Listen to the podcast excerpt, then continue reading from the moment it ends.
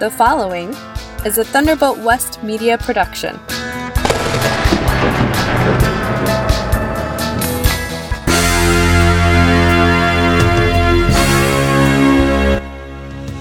Today I'm talking steam engines and wind turbines and ways to generate power. You are listening to the Living Off Grid Power and Information Show with Jim Calhoun. The storm was coming, the sky was on fire, fear was in their eyes. It's my opinion that we should be prepared to lean on our faith and be able to step out on the sea.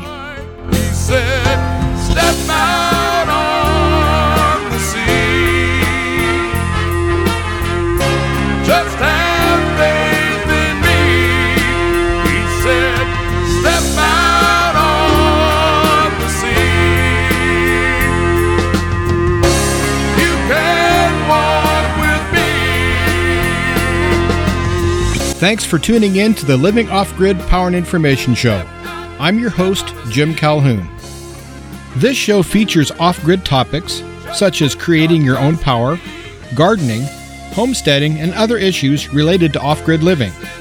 I also seek to educate my listeners about survival and prepping, and I'll talk about anything from government corruption to chemtrails.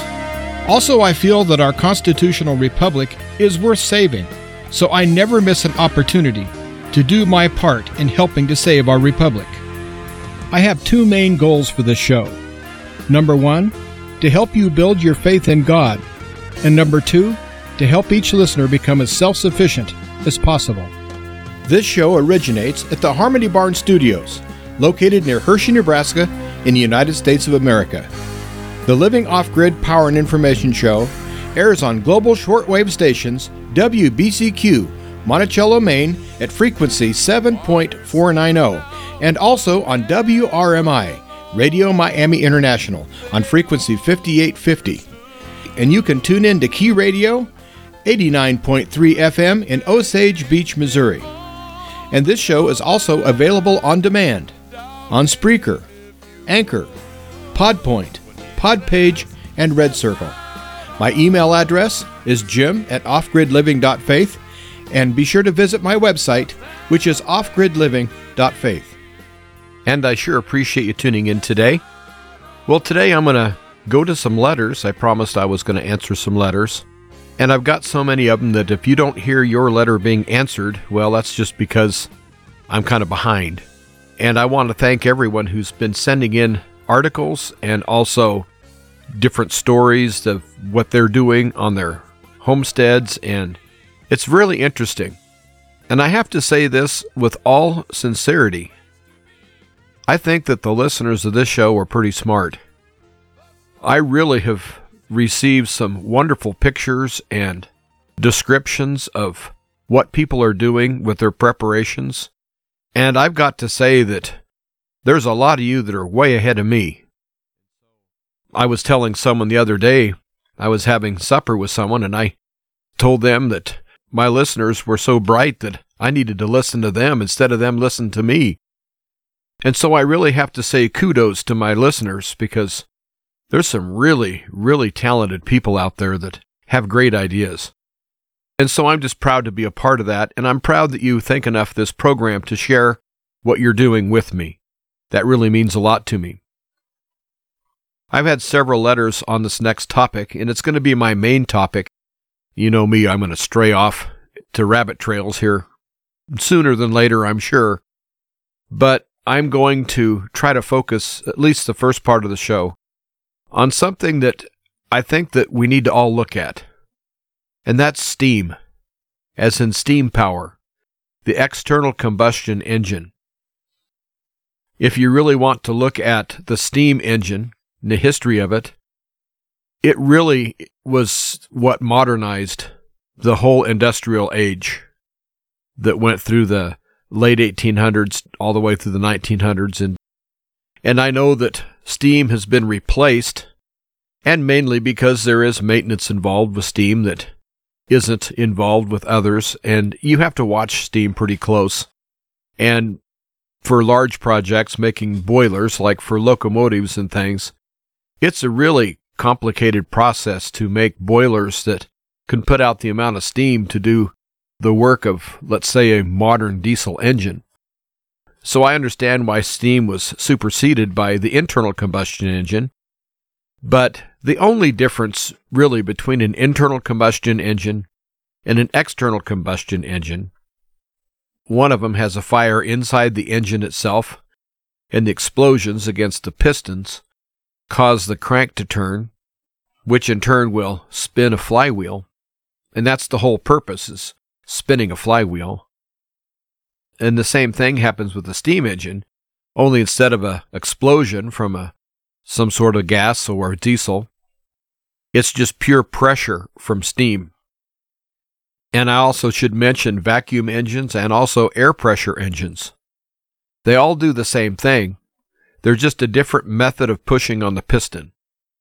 And once you understand that, then it's pretty easy. Steam engines are not complicated, neither are the other engines. They're all relatively simple, and anyone that has any kind of skill at all can build a working model of a steam engine or one of these other engines I talked about. And I'm getting ready to restore an old gasoline motor. It's an old Briggs and Stratton engine that has a cast iron block. It was built in about 1949. And I have two of them. And they both turn. I haven't tried to start either one of them. But I had about seven days of clouds.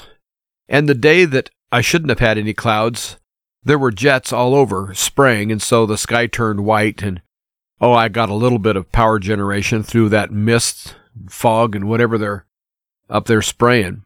But it did really cut down my ability to use the electricity that I need. Now I have to water my cows. I water them with a standard three quarter horsepower electric well pump. I have my own water wells, and it consists of an electric motor and a pressure tank. And I should get a submersible type of a solar operated pump that would really be a lot easier on electricity than trying to use the unit that I'm using but it works well and I keep my cattle watered. But when it's cloudy out, it's really hard to stay ahead of the cows, especially when you're feeding them dry hay. The drier the hay that you feed them, the more they drink, and I've been feeding them some very dry hay. And so I had to end up using my secondary charging system for about three days. And I'll explain that to you. It's very simple. A lot of people would not want to do this but it works well for me.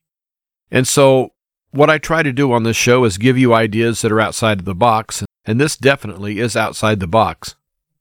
I need a 24 volt charger to charge my batteries. And so a 12 volt off your car is not going to work. But these older cars, like I drive, you can pull the batteries out and the car stays running. It'll run off its own alternator power it'll run off the electricity that the alternator provides the car. And so once you start the car, you can pull the battery. And so I have to tell you that's the kind of car that I'm using. But what I do is I pull the battery out and I pull the 12 volt alternator off. And then I, of course, keep the wiring all separate and I keep the alternator hooked up. I just scoot it over to a different part of the engine compartment where it's safe and out of the way. And then I have a 24 volt alternator that's the exact same housing as the 12 volt. It's just the innards are different. And so I install the 24 volt alternator on my car. And then I reinstall the battery, but it's not hooked up to this new alternator because it's 24 volt. And of course, your car is 12 volt. That just wouldn't work. And so the positive wire off that 24 volt is isolated from my 12 volt system.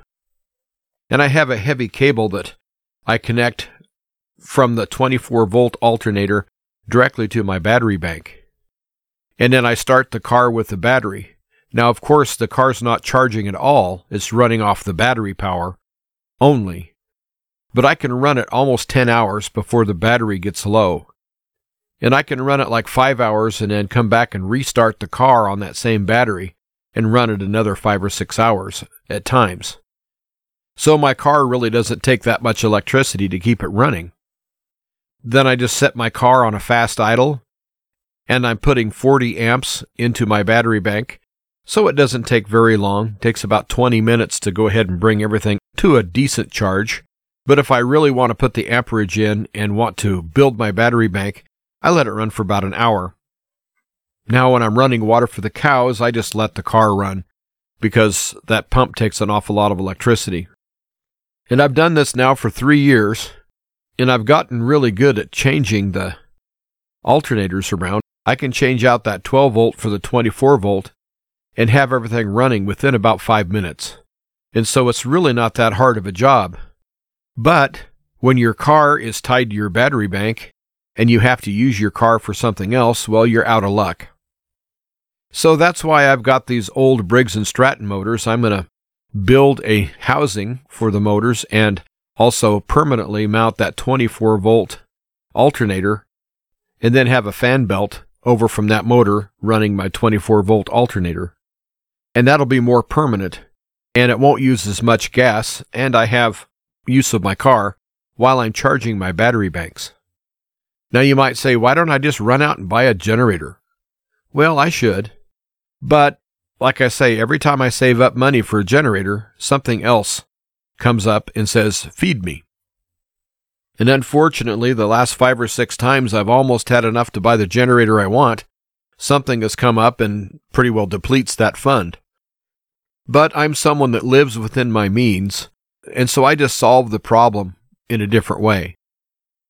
And actually, I really do like this 24 volt alternator. It works really well and it seems like it doesn't take that long to charge everything up.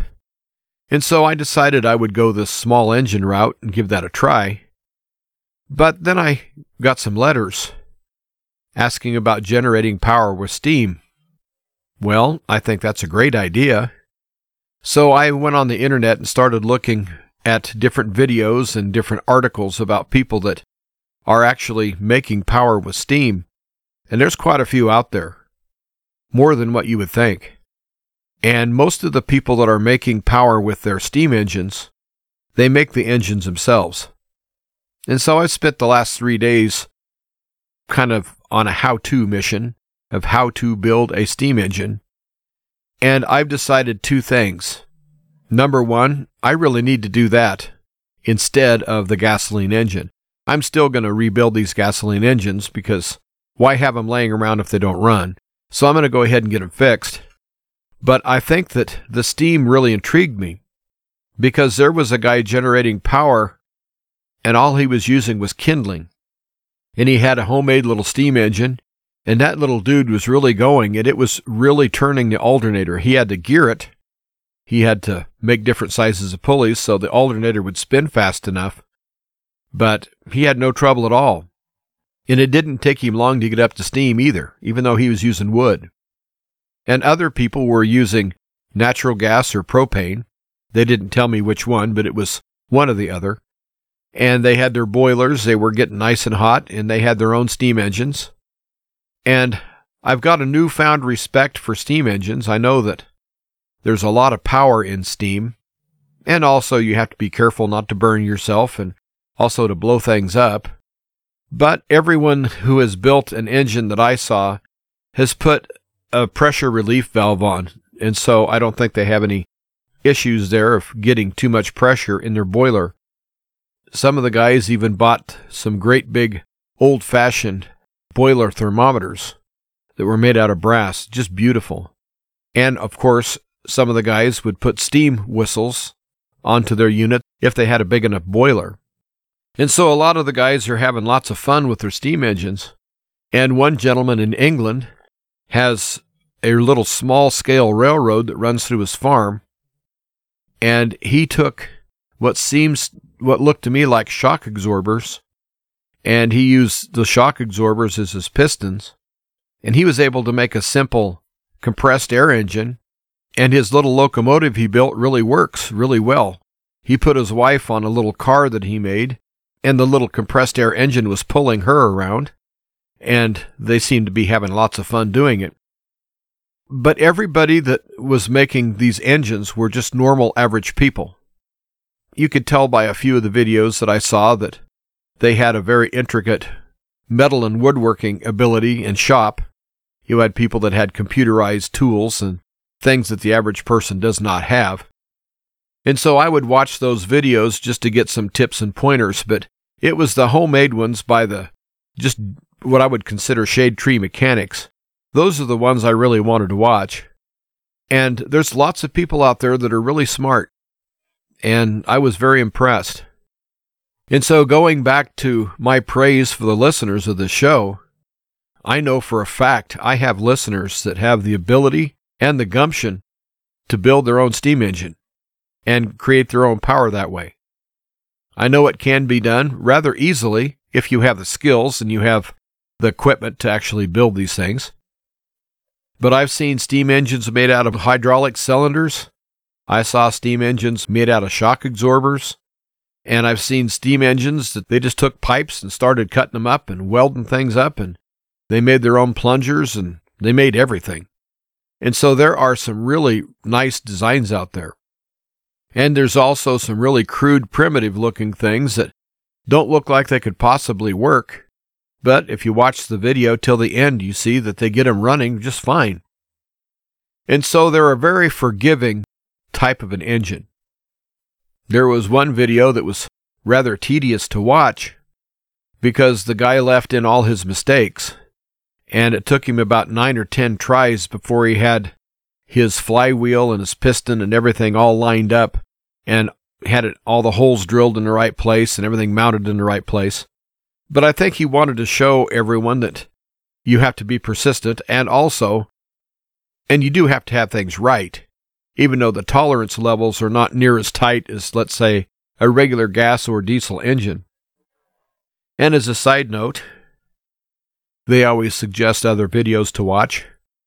And I watched a man build a water wheel, and I always thought it would take quite a bit of power to run a type of a water wheel and it was an old fashioned type of water wheel he built. And I know they have newer, more modern ways to hydrogenerate your power. But this man just took regular PCV pipe, and so he just used a 6 inch ID pipe. And he was able to route the water, and all he did was make the water go up several inches in the pipe. He kept elevating his pipe, and so when the water came out the pipe, it went straight down Instead of using the power of the current, he was just simply using the weight of the water that was coming out of the pipe. And that really drove a small water wheel, but he was generating power with it. He had it geared just right. I would say the water wheel was probably spinning, oh, 45 to maybe 60 RPM, probably no more than 60. I'd say probably closer to 45, which is very slow. But he attached a large pulley to the water wheel and then that went to a very small pulley. And of course, that made the small pulley spin really fast. But he put that pulley on a shaft, and then off of that shaft, he put another large pulley. And then off of that large pulley, he was running his alternator. And I would guess that alternator was probably going anywhere from 750 to 1000 RPM. And so this man really knew what he was doing. And basically, he just used scrap material from his workshop most of the things that he used, he used off of an old sign that it was probably a four by eight sign. It was nice heavy wood. And so he was just recycling some old piece of wood, and that's what he built his whole water wheel on.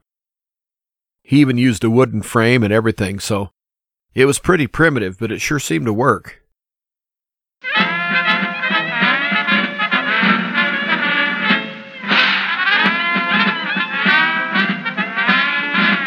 Broadcasting from the United States of America, you are listening to the Living Off Grid Power and Information Show.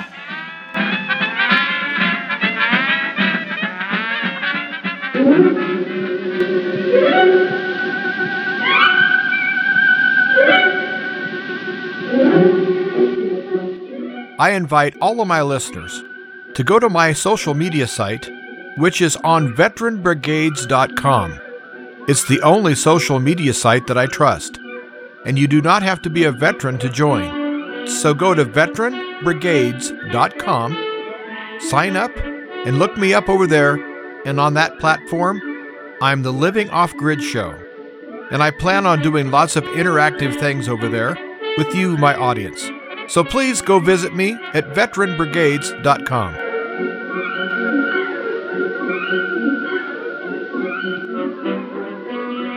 I really do think that we're going to need to learn how to think outside of the box. And speaking of being put inside a box, I think that's what the powers that be want to do is put us all into a box. And I'm really stubborn, and you're not going to put me in a box, not very easily anyway. And if you put me in the box, I'm going to jump out of the box. But I think that we're going to have options taken away from us. And so Let's say you have this nice generator that's either diesel or gasoline, and it's just perfect for your needs. Well, what happens if the powers that be topple our economy, or our grid goes down, or something else happens that petroleum fuels are no longer available? Then you're going to have this nice, beautiful generator that's just sitting there. And so I'm not saying don't buy a generator because I think you should have one. And the chances of you never being able to get gasoline or diesel, I think, are extremely slim, if not none. But we have to understand that we are in uncharted waters. We don't know what snags lay underneath the surface.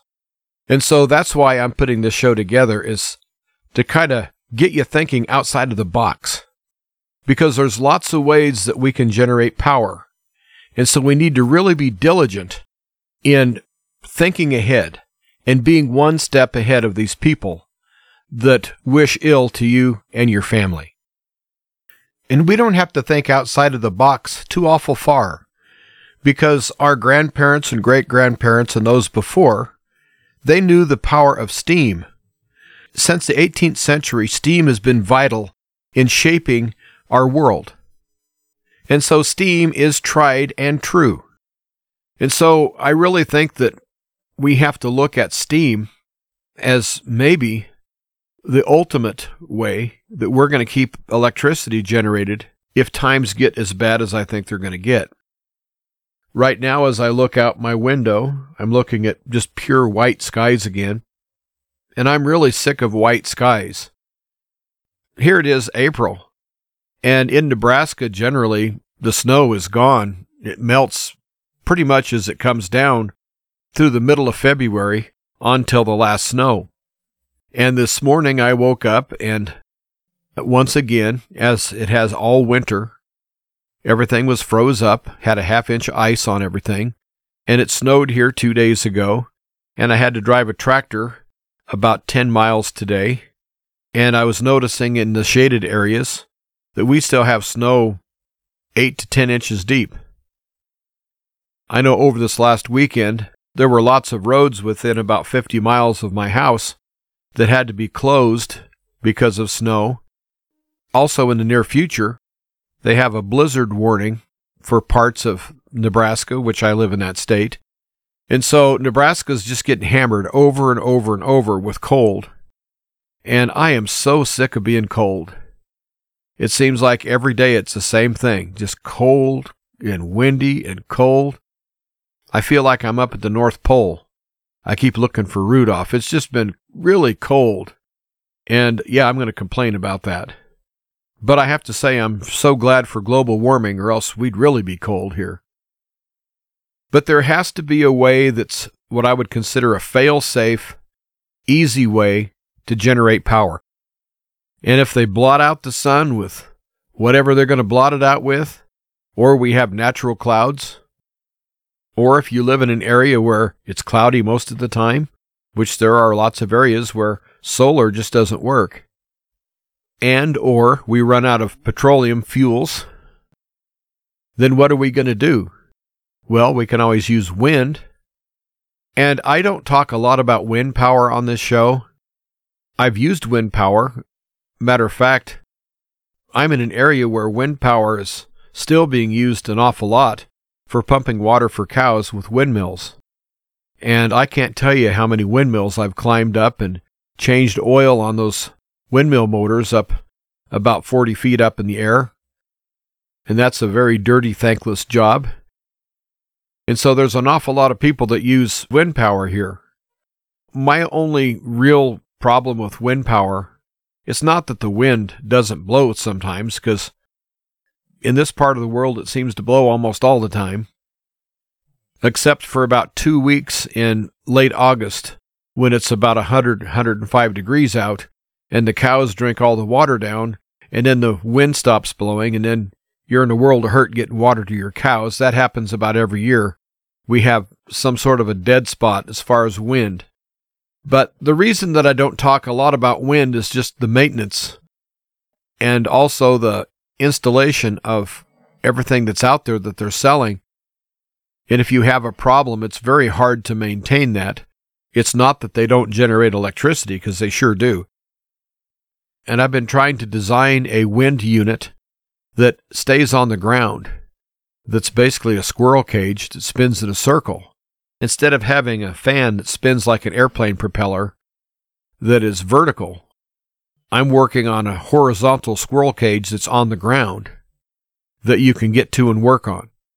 And I really do believe that I could get that done as well. But if you want dependable power, power that is going to be there when you need it, I don't see anything better than a steam engine that uses natural gas or propane, which will get you up to heat really fast.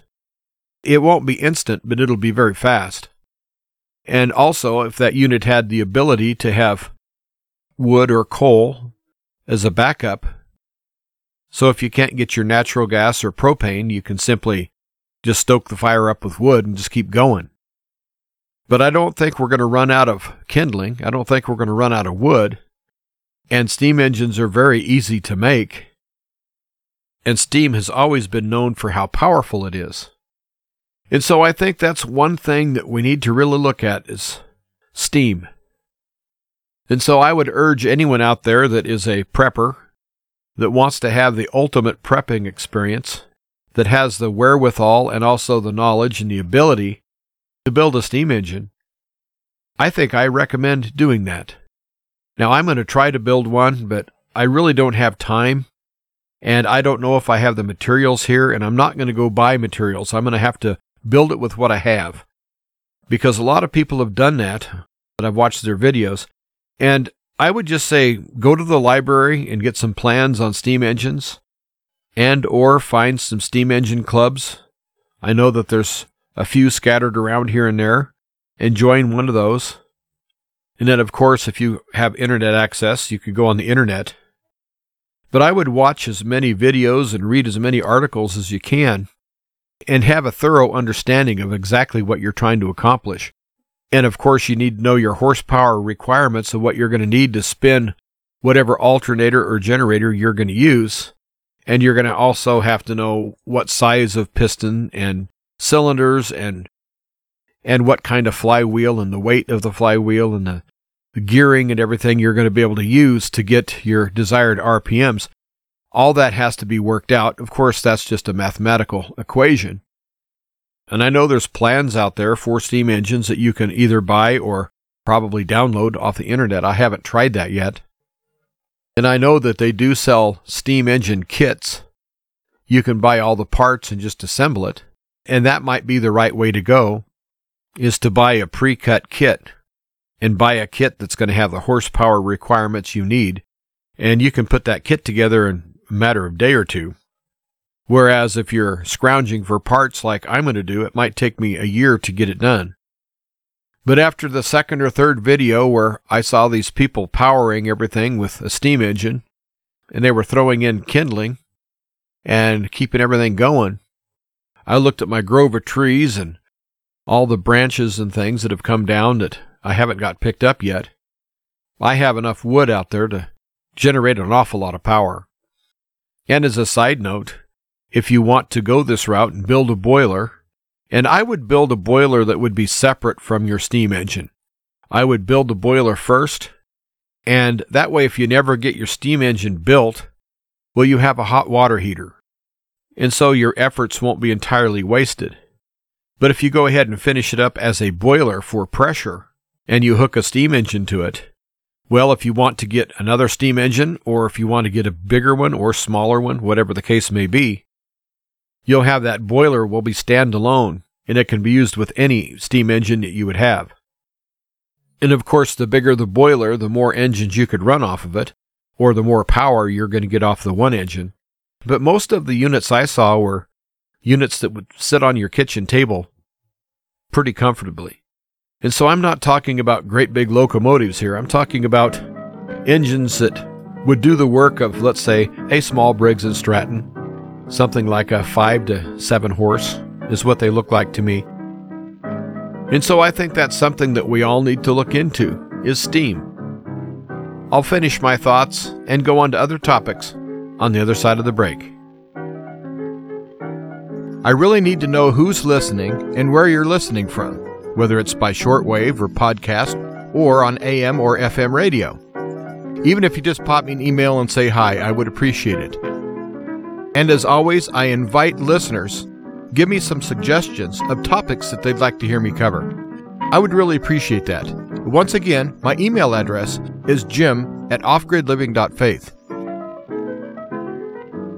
Please visit the website, and the website is offgridliving.faith. And also, you can find links to even more information.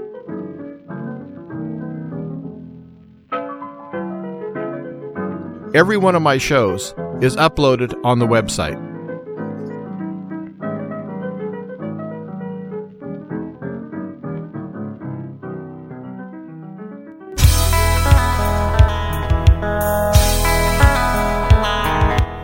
If you enjoy the Living Off Grid Powered Information Show, I would ask that you consider donating to the show to help cover expenses because we don't get paid here. This is all done by donations. And we do not take anything online as far as PayPal or any of that because of all the censorship. Not that they have shut us off, it's just I'm not going to give them the opportunity. So we're going to do it the old fashioned way by mail, check, money order, or if you want to put cash in a secure envelope, we would appreciate any donation, any size. Just send all your correspondence to Thunderbolt West Media, P.O. Box 163, Hershey, Nebraska 69143. That's Thunderbolt West Media, P.O. Box 163, Hershey, Nebraska 69143, and your support is greatly appreciated.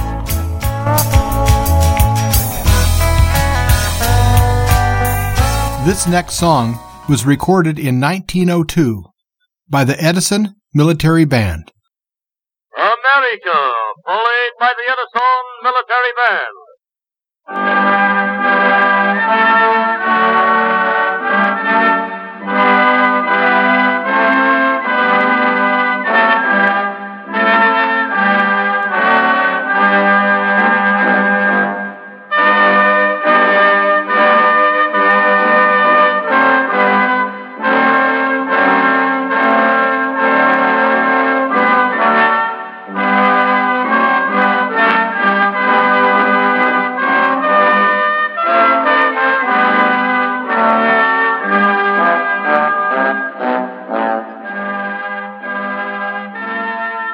Replace fear with faith.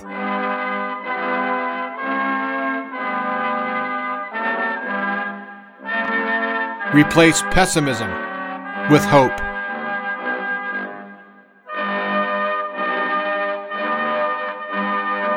Replace despair with determination.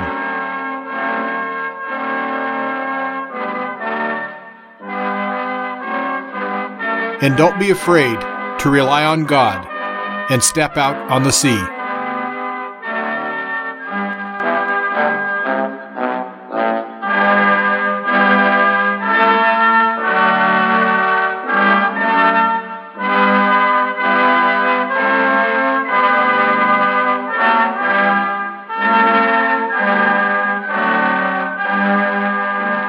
Welcome to part two of the Living Off Grid Power and Information Show. This is your host, Jim Calhoun, and I really appreciate you tuning in today.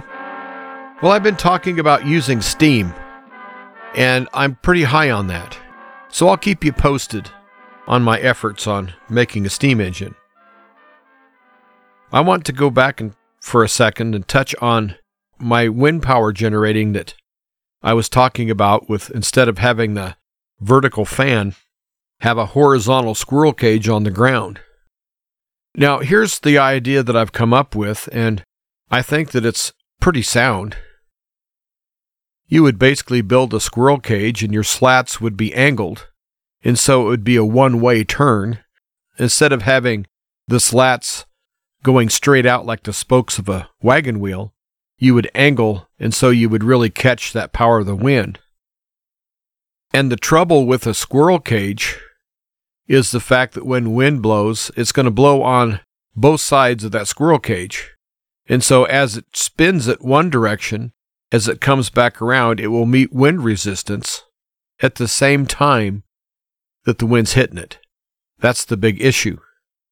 Well, I came up with a very simple idea that I think would work, and I really need to take some time and develop this idea. But I was thinking of building this in several different stages. First of all, I would be using a squirrel cage fan that would be very similar to what the squirrel cage fan is in your car that you use to circulate air through your heater and air conditioner. And of course, it would have to be fairly large because everything is about torque. And I want to go back and touch on steam one more time on the torque. I didn't mention that, and I need to. But when you're generating power, especially with steam or wind, and also, it's very relevant in gasoline engines, especially the smaller horsepower ones, as you get an awful lot of power off of your flywheel. And you need to have that for torque. Now, getting back to my squirrel cage idea, I would build the squirrel cage, and then I would build a housing for the squirrel cage. I guess I'm going to back up one little bit here. I would set a post in the ground and make sure it was perfectly 90 degrees straight. And of course, it would be a metal post. I would slip a large washer over the post and weld it in place. And then I would put either a bearing or thrust washer and I'd make it greasable to where I wouldn't have any resistance as this turned. I would basically make my base like a lazy Susan that you use on your kitchen table. Something that'll spin and spin easy and not have friction. And then my idea I had to reduce the amount of friction that is coming on the backside of the blades as it comes back around to be caught by the wind again. That if you would simply build a box around your squirrel cage, and the wind would only hit that squirrel cage when the slats came around and were able to catch the wind. In other words, when the slats are facing against the wind, there would be a box in the way you would have it boxed in. So it would spin back around freely with no wind at all. But once it came around to where the slat could start catching the wind, then there would be no box there. So you would build a box that would be half closed. You would close off the back half of your squirrel cage that would be hampering your efforts, and it would be open for the slats going the right direction. Well, you might say, well, the wind blows from different directions. How do you account for that? Well, if you make that free floating and you have your own brackets and your own bearings and things to where this could move very easy, all you would have to do is put a tail on your box. And so every time the wind would blow, it would automatically swing into the right location to where that tail would stay directly where it needed to be. Then, if you had variable winds, of course, it would be wiggling back and forth two or three feet or whatever the variation of the wind direction would be, you'd always have the back half of your squirrel cage covered. And you'd always have those correctly angled slats in the right position to catch the maximum amount of wind. Then I would simply put an oversized pulley, a fairly large one, on top of my squirrel cage, and if I would have to gear it several times to make it faster, I could do so. And of course, this would be independent of the box. Your box wouldn't touch your pulley whatsoever. And so you can have a foot or two of clearance. Then I would put an oversized pulley on the top of my squirrel cage. And then I would use a belt to run to an alternator. And I would keep this independent of the box that I would put around to keep the wind where I wanted it. And so you'd have to get creative on how to keep everything separate and not running into each other. So you'd have to measure things out very carefully and really think it through. Like I say, I haven't built this yet, it's still in the back of my mind. Then I would simply run the heavy wire that would come off my alternator into my battery bank, and I'd have that sitting several feet away that even if the fan spun that thing around, it would by no means hit a wire or a battery or anything. So you'd have to plan it out and get your clearances right. It would be very easy to make a brake to where if you want to shut this unit off, that all you do is pull a lever. It would be very easy to put a brake on the shaft, either above or below the spinning squirrel cage, because the shaft will be spinning too. Let's say you have a four inch pipe that's running up that's spinning along with your squirrel cage. Well, you can very easily put a brake on that, and then you can brake it to a stop and then and then simply have a way to drop an iron bar or a wood bar or something and stop the thing or even chain it. Just have a post there that you can just chain your squirrel cage to where it can't spin. And with the brake idea, if you're having very high winds and you're afraid of everything flying apart, there are ways that you can keep that from happening, but you can easily use one of those one piece lawnmower wheels that just has like a quarter inch or half inch hole in the center and then have a tensioner to where all you have to do is just tighten the tensioner to pull that wheel tighter into your shaft. And the tighter you pull it, the more resistance you get. And so I really think that there's an idea there that could be developed. And the beauty of this is it's on the ground. And you can experiment on it, you can work on it, and you can perfect it. You might say, well, how am I going to catch any wind if it's on the ground?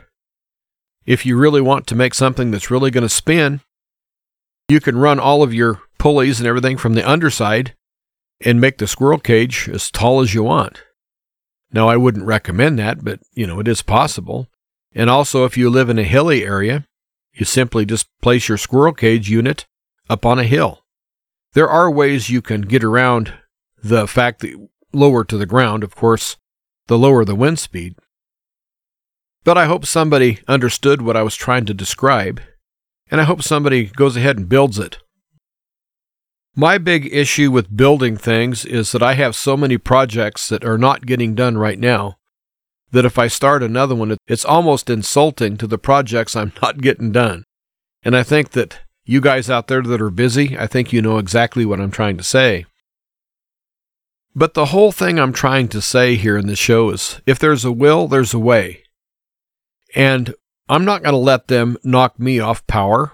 Of course, I'm totally off grid and no one can knock me off power but myself. But I'm still coming up with different ways to generate power.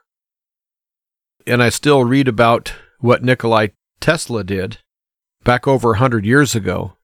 And he was really onto something. And I really do believe that everything has electric charge in it. I mean, your hair does, your circulation system, every time you feel something or smell something, it, all those signals are run by electricity inside your body, and everything has an electric charge. And it's just a matter of time before we're able to harness that. And I do believe that Tesla either did or came awful close to getting that done. And I've been reading about ancient technologies and seeing some of the things that mankind was able to build a thousand or two thousand years ago that there's no way we could build those today. We don't have the technology to do it. So there is technology out there yet to be discovered, and there are great ideas that can happen at any time. You know, a lot of people, they wish they were an inventor. They wish they could invent something that was not only useful, but something that they could sell a bunch of and make a lot of money. And so a lot of people spend their time daydreaming about pretty complicated things, things that are useful but maybe are a little hard to build. But in reality, you need to think of the person that invented the paperclip or the wax coated drinking cup you get at the fast food restaurant. There are always better ways and easier ways to do anything. And the off grid community is very resilient, very tough, very smart, and I'm going to add very capable. And so I would love someone to take some of those ideas and run with them. I know this term is overused, the term back to the future. But I really think that we have to kind of look back to the future and look at our grandparents and great grandparents and, and all of our ancestors that came before them. They were pretty smart, they were pretty resilient, and they were inventive. And they knew that if there was a will, there's a way. And the motivational speaker, Earl Nightingale, he always said that what the mind of man can conceive, the mind of man can achieve.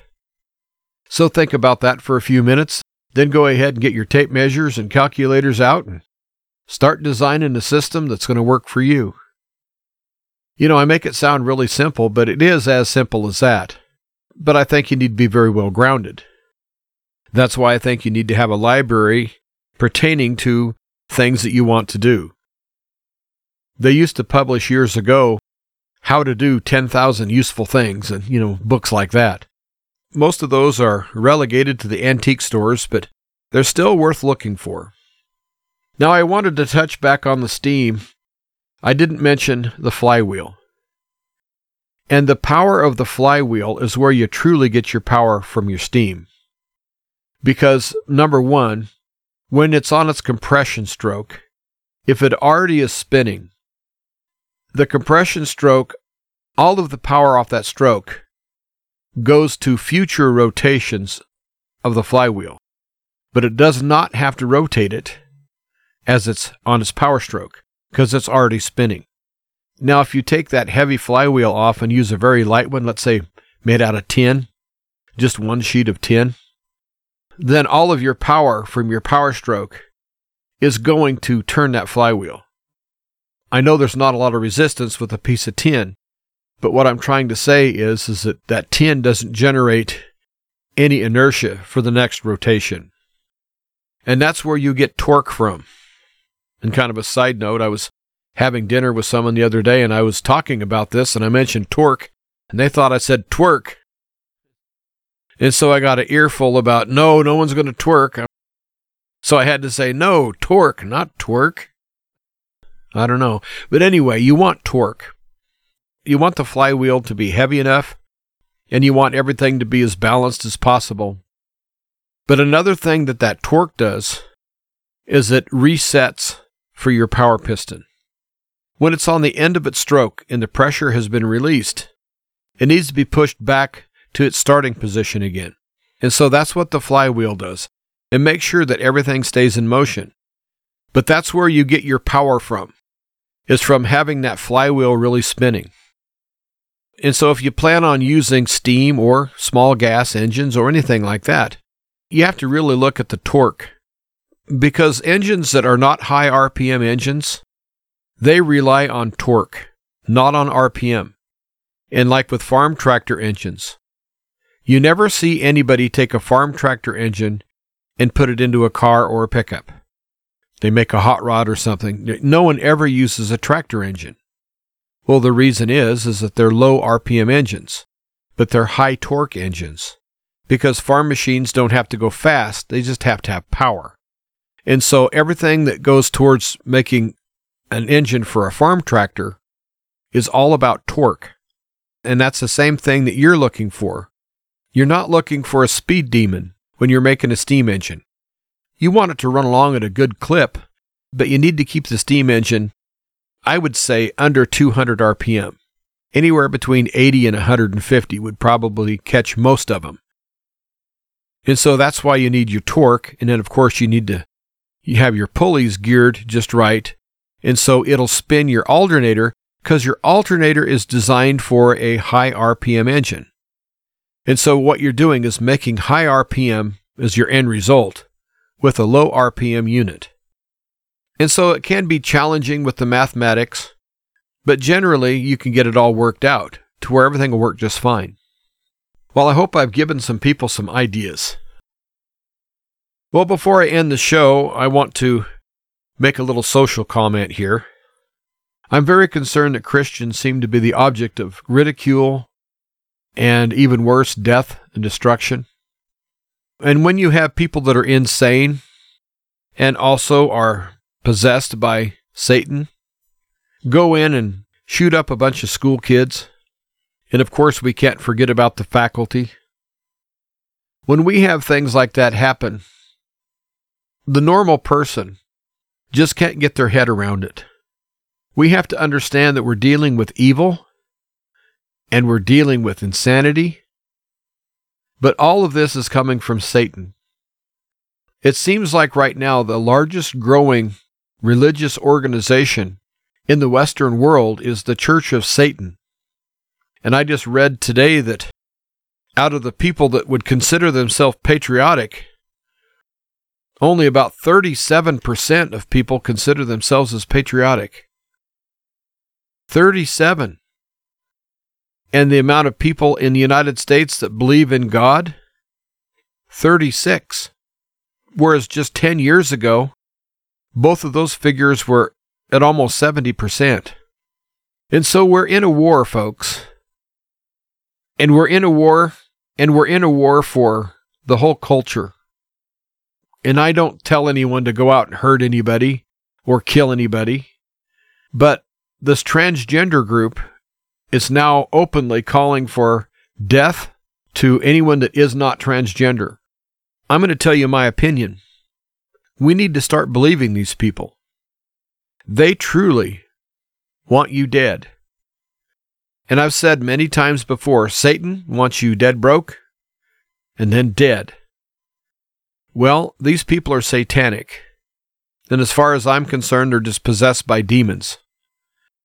And so we have these demon possessed insane people that are calling for death to Christians, death to anyone who votes conservative. A few years ago, we were hearing about the militant gay movement. But when's the last time you heard the term gay rights or gay movement? It's now transgender. And if we sit back and let these people have their way, well, the next group will be the pedophiles. Then you'll have the militant pedophiles. And then after they get their way, we'll have the people that want to marry their dog and practice bestiality. Those people, they'll get militant. Where does it stop? Well, it has to stop with sane and rational people. But I'm going to tell you first take care of yourself if you're around this group of people. And I'm not telling you to do this, but I'm telling you what I do. If I go to a place of business that hires somebody that I consider insane, I don't go back. I don't go talk to the manager. I don't talk to the owner. I just don't go back.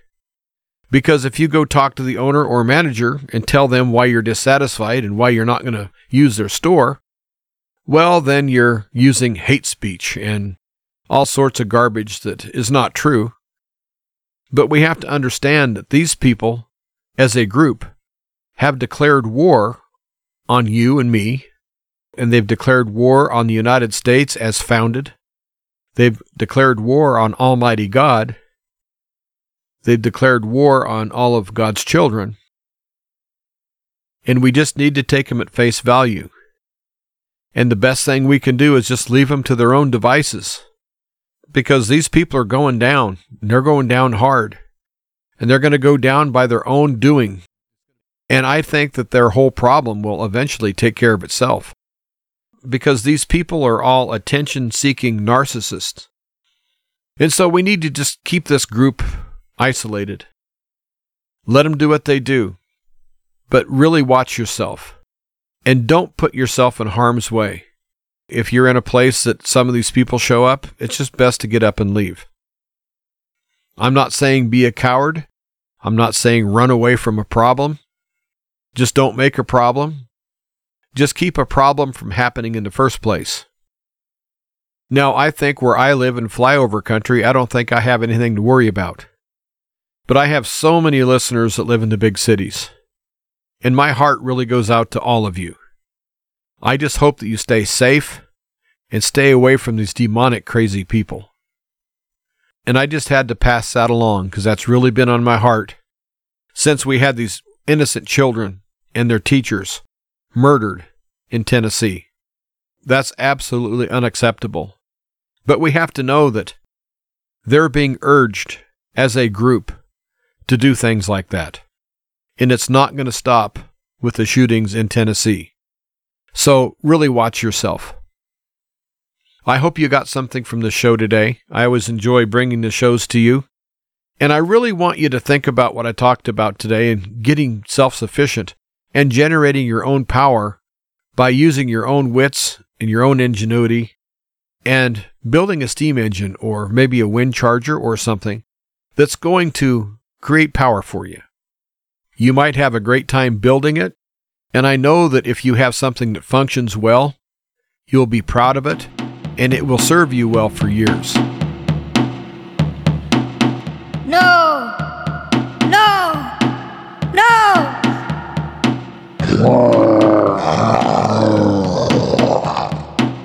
No! That's right. There's no dinosaur media here. Broadcasting from the Harmony Barn studio near Hershey, Nebraska, in the United States of America. You're listening to the Living Off Grid Powered Information Show with Jim Calhoun. I have one more subject I'd like to touch on, and that's the fact that if you go searching for different alternative ways to make power, you're going to find all sorts of information and videos concerning what look like perpetual motion machines. And most of the information and videos that I've seen seem to come out of India or somewhere in Asia. And these people are very clever. But their ingenuity lies in not the fact that they've invented some wonderful machine, but what they're really trying to do is have people click on their video, and they're making money that way. And so they come up with some outrageous machine that, of course, have another power source, such as batteries or something that's hidden somewhere in the structure, maybe underneath their table. And then they build this elaborate perpetual motion machine. And there's lots of people that think that these are real. And so if you're one of my listeners that is planning on building something to generate power, such as steam and the other methods I've talked about today, totally discount these too good to be true videos you're going to find. They're all over the internet, and unfortunately, they're all fake. And you can't afford to waste your time or your money on such nonsense. And so, whatever project you decide to start, make sure you start that project with your eyes wide open. And I only got to the one topic off the letters today, but each show I'm going to pick another letter or two and get through them. So keep those cards and letters coming. I appreciate it. And I would ask that you consider donating to keep this show on the air because it's only on the air because of the donations of you, my listener. And I take cash, check, or money order, and you would write the check out to Thunderbolt West Media, and you would mail to Thunderbolt West Media, P.O. Box 163, P.O. Box 163, Hershey, Nebraska. Hershey, Nebraska and the zip code is 69143. And no matter what the size of donation, it's very much appreciated. Well, that does it for this show. So until next time, everyone, stay safe, stay well, stay positive, but most important of all, replace fear with faith. This is Jim Calhoun with the Living Off Grid Power and Information Show.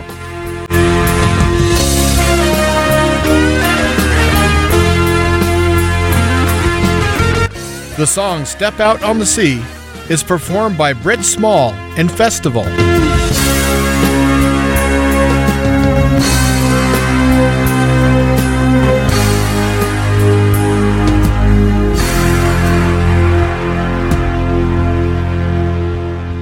Thank you for listening to Thunderbolt West Media.